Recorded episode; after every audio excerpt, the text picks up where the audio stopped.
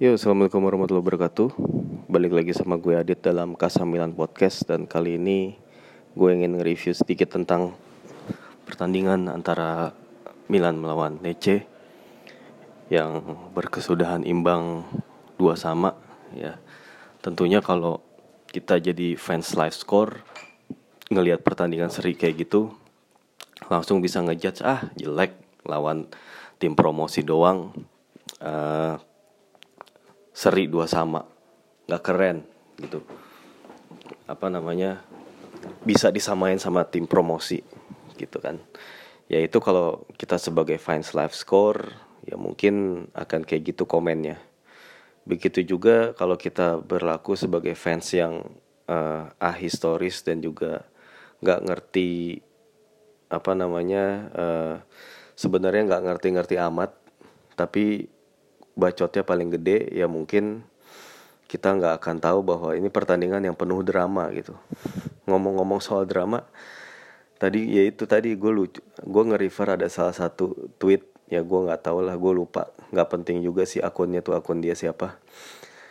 Yang jelas tadi uh, akun Raden TV kan bilang setelah pertandingan selesai Sassuolo dan Inter yang berkesudahan skornya 4-3 ya buat Inter itu dia bilang oh Serie A nggak seru. Soalnya itu juga ada beberapa hal beberapa hari lalu ada yang bilang katanya Serie A nggak seru sejak Calciopoli lah gitu. Terus masih tuh ya kita kan apa namanya akun-akun Serie A ini kan kalau ngomong masalah gituan paling kencang ya. Kalau ngomong kalau liganya itu dibilang nggak menarik oleh penggemar-penggemar terutama gue nggak bermaksud generalisir tapi ya misalnya penggemar-penggemar IPL lah gitu.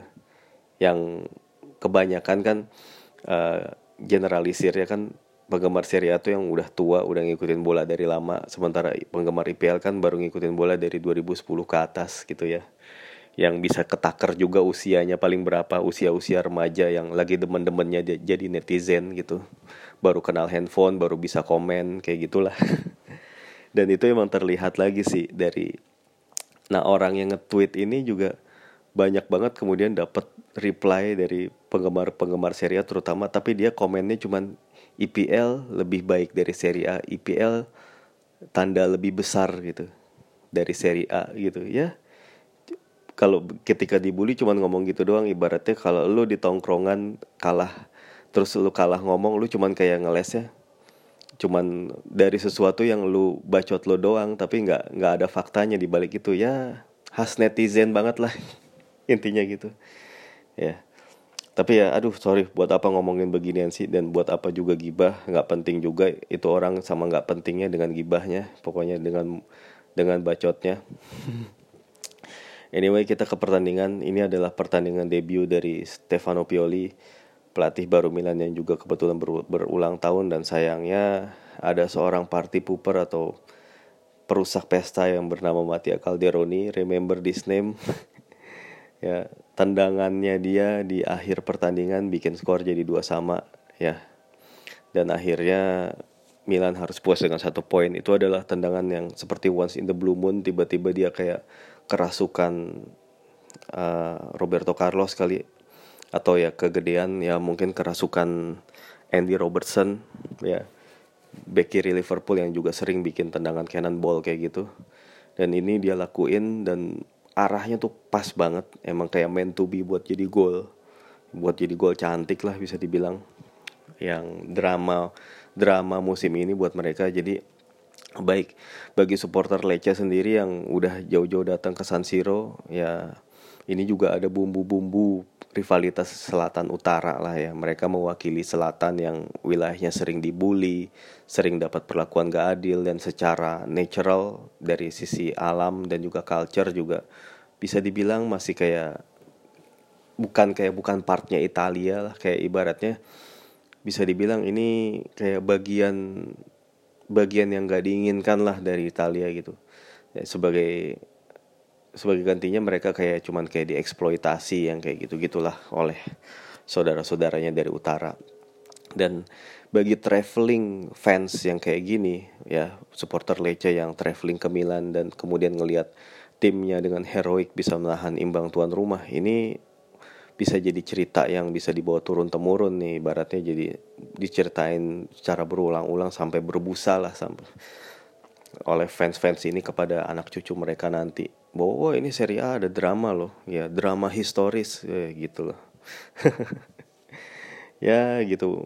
Mungkin emang drama-drama seperti ini nggak nggak nggak nggak setiap kali setiap fans itu tahu gitu ya nggak seperti dramanya kayak Steven Gerrard kepleset ataupun golnya Kun Aguero ke gawang Manchester City yang semua orang itu tahu ya. Tapi ya hanya karena hanya karena lebih populer belum tentu bukan berarti juga nggak ada sesuatu yang bisa diceritain. Dan yang namanya apalagi ya kalau ngukur drama drama yang mana yang lebih baik drama yang mana yang lebih hebat ya itu cerita nggak bisa diukur lah men. Itu bukan sesuatu yang bisa diukur bisa dikompar ini adalah sebuah uh, event gitu ya. Semua punya ceritanya masing-masing dan itu nggak bisa dibandingin gitu. Kalau lu ngebandingin ngebandingin sesuatu berdas cerita saat cerita A dengan cerita B lu bandingin lebih seru itu itu tentunya hal yang subjektif lah ya. Itu nggak bisa diukur secara objektif gitu.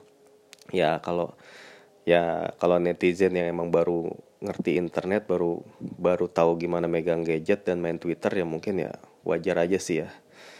Tapi ya emang sih cool. Tapi yang gue juga emang kurang suka dengan culture yang cuman asal ngebacot asal ngomong dan kalau udah dikasih tahu terus dia tetap tetap kayak yang ngebacot malah jadi ngebacot nggak jelas gitu.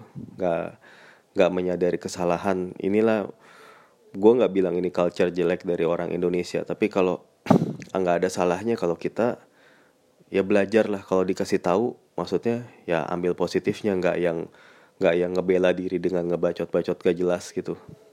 Itulah intinya. Uh, itu kayak bisa nunjukin siapa kita lah. Gitu. Mungkin ya anyway balik lagi. Uh, talking point yang bisa gue ambil adalah pertama uh, formasinya Pioli ini lebih ke 4-2-3-1 ketimbang 4-3-3 walaupun di atas kertas 4-3-3 ya. Di mana perbedaan besar Frank Kessie dan Lucas Bilia ini main sebagai double pivot. Dan Kessie ini lebih main ke sentral ketimbang kayak kayak biasanya di 4-3-3 yang biasa dia lebih main ke lebih banyak beroperasi di kanan tengah kanan dia nge-support Suso.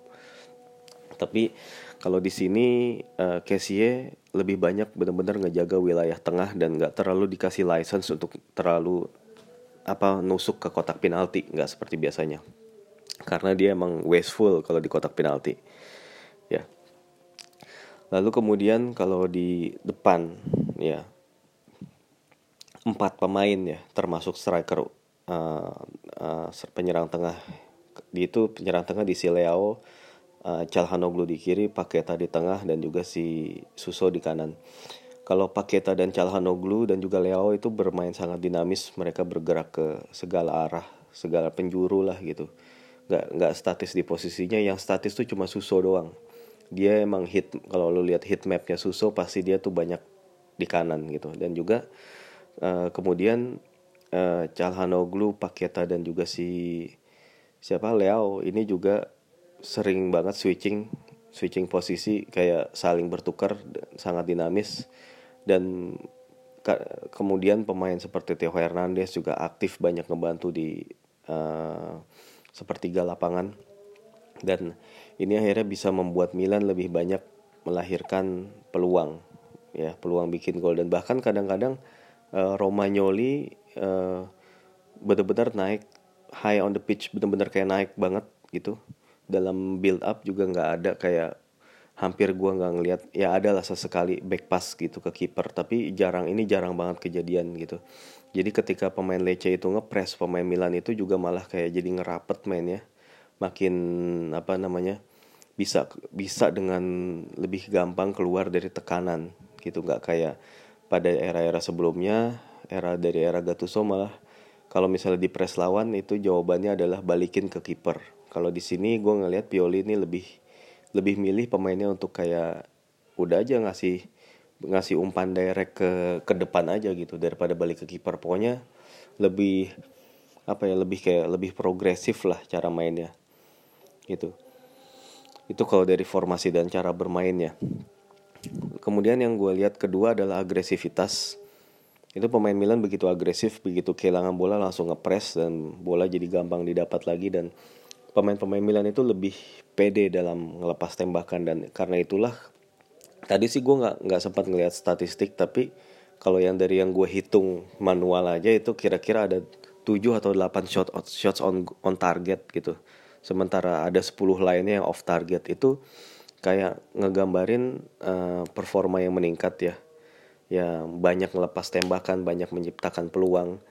Ya cuman aja emang hasilnya emang masih kurang efektif gitu.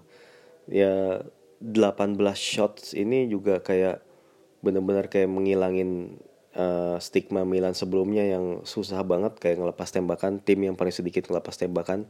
Ini 18 tembakan uh, ini kayak ngegambarin seluruh tembakan dari tujuh pertandingan Milan sebelumnya gitu kalau dijumlahin. Ini dalam satu pertandingan tapi tercipta di sini gitu. Ya. Ini adalah sebuah bukti polesan awal sih dari Pioli. Gue bukannya pengen kayak muji-muji banget tapi ini adalah sebuah improvement yang memang layak untuk disyukuri gitu ya.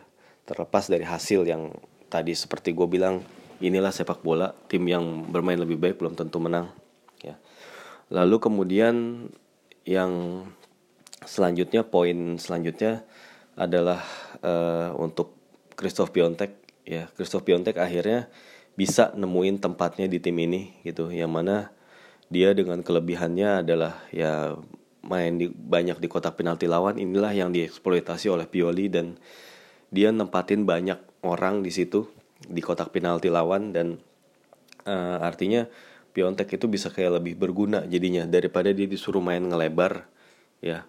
Gue pada akhirnya juga akhirnya sepakat bahwa Christoph Piontek bukanlah seorang striker yang komplit yang bisa main ke segala arah gitu tapi dia adalah lebih ke striker kotak penalti. Itu yang emang lebih berbahaya kalau main di kotak penalti dan tinggal bagaimana teammates-nya dia tuh ngasih bola ke dia dan itu tadi sukses Calhanoglu uh, ngasih umpan di mana Piontek itu berdiri bebas dan dia bisa ngarahin bola ke pojok gitu. Lalu kemudian talking point selanjutnya adalah um, pemain seperti Krunic dan juga Rebic itu bisa layak dapat kesempatan uh, di bawah Pioli bisa bisa dapat kesempatan lebih banyak maksudnya walaupun uh, kalau si Rebic sendiri menurut gue masih kayak uh, ya masih belum kelihatan lah gitu. Dia masih kayak sering salah ngasih umpan. Pergerakannya juga belum kayak bahaya banget. Dribblingnya belum kelihatan banget. Skillnya belum kelihatan gitu. Dia mungkin lebih kayak determinasinya aja. Tapi kalau untuk kayak ngandelin skill ataupun akurasi dia itu masih kayak belum bisa kelihatan gitu.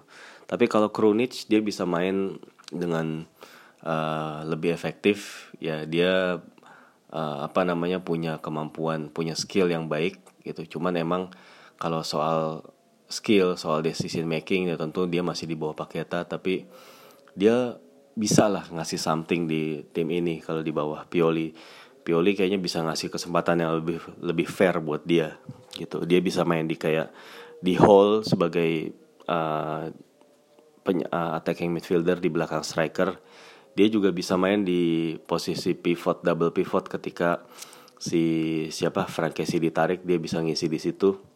Calhanoglu digeser ke tengah Rebic di kiri dan itu terbukti bisa jalan juga. Gitu. Ya ada inilah ada harapan jadi untuk pemain-pemain yang semula nggak dipakai pemain-pemain baru terutama. Ini tapi sekarang tuh udah benar-benar kepake banget gitu. Ya kayak tadi Theo Hernandez main full terus uh, ya tadi Krunic terus kemudian Rebic kemudian si siapa namanya uh, Leao ya itu kayak dapat porsi ya dapat porsi yang emang seharusnya kayak gitu. Ya itulah uh, talking point selanjutnya dan juga uh, terakhir adalah cara bertahan sih mungkin yang masih gue perlu sorotin. Romagnoli dan Musakio main cukup aman nggak ada individual errors yang yang bikin yang dibikin dan gol-golnya Lece itu juga tercipta karena ya pertama karena penalti. Itu kayak Andrea Conti nggak sengaja uh, handsball. Lalu kedua juga ya tadi moments of brilliance tendangan dari luar kotak penalti. Itu nggak ada kesalahan individual ataupun kesalahan koordinasi dari defense Milan. Itu karena emang uh, determinasi juga. Dan juga itu bukan faktor determinasi aja uh, strateginya Fabio Liverani pelatih Lecce juga tepat dengan masukin Diego Farias babak kedua gantiin Fulvio Falco. Itu Farias main sangat dinamis dia banyak ke winger dan juga uh, ngasih uh, ber, uh, apa namanya ngasih pergerakan berbahaya. Dia bergerak ke winger kanan kiri. Terutama dia pinter banget nyari posisi di mana uh, ketika Theo Hernandez naik dia ada di situ uh, di posisi itu jadinya uh, yang terjadi adalah kurangnya cover di wilayah tersebut dan golnya si Babakar terjadi dari situ dan golnya si Calderoni juga awalnya bisa ketika Lecce ngerebut bola dari sisi kanan mereka dan ngasih Calderoni posisi bebas. Ya mungkin itu yang sedikit perlu dibenahi ya, perlunya adanya cover di situ dan Frank Casey keluar emang covernya jadi agak berkurang sih. Tapi itu emang itu diperluin untuk ngejar skor kemarin uh, tadi ya ketika skornya bisa 2-1 yaitu berhasil tapi ketika untuk mempertahankan kedudukan yaitu agak-agak sulit emang. Itu emang pilihan yang diambil dan menurut gue ini emang ya balik lagi ini cuman karena moments of brilliance saja dari seorang Calderoni sehingga pertandingan berakhir imbang dan selebihnya itu adalah catatan yang positif bravo buat pelatih Pioli dan semua yang meragukannya ya menurut gue tim ini punya masih punya harapan punya mas pertandingan masih panjang ini adalah pertandingan liga ini bukannya sebuah sistem gugur ini pertandingan liga yang berlangsung seperti lari maraton pertandingan masih panjang dan masih ada harapan untuk bisa ngejar poin.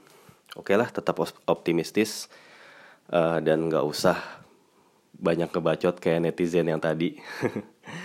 ya uh, kurang lebihnya gitu aja. Kurang lebihnya mohon maaf dan makasih banget udah sering ngedengerin podcast ini. Wassalamualaikum warahmatullahi wabarakatuh.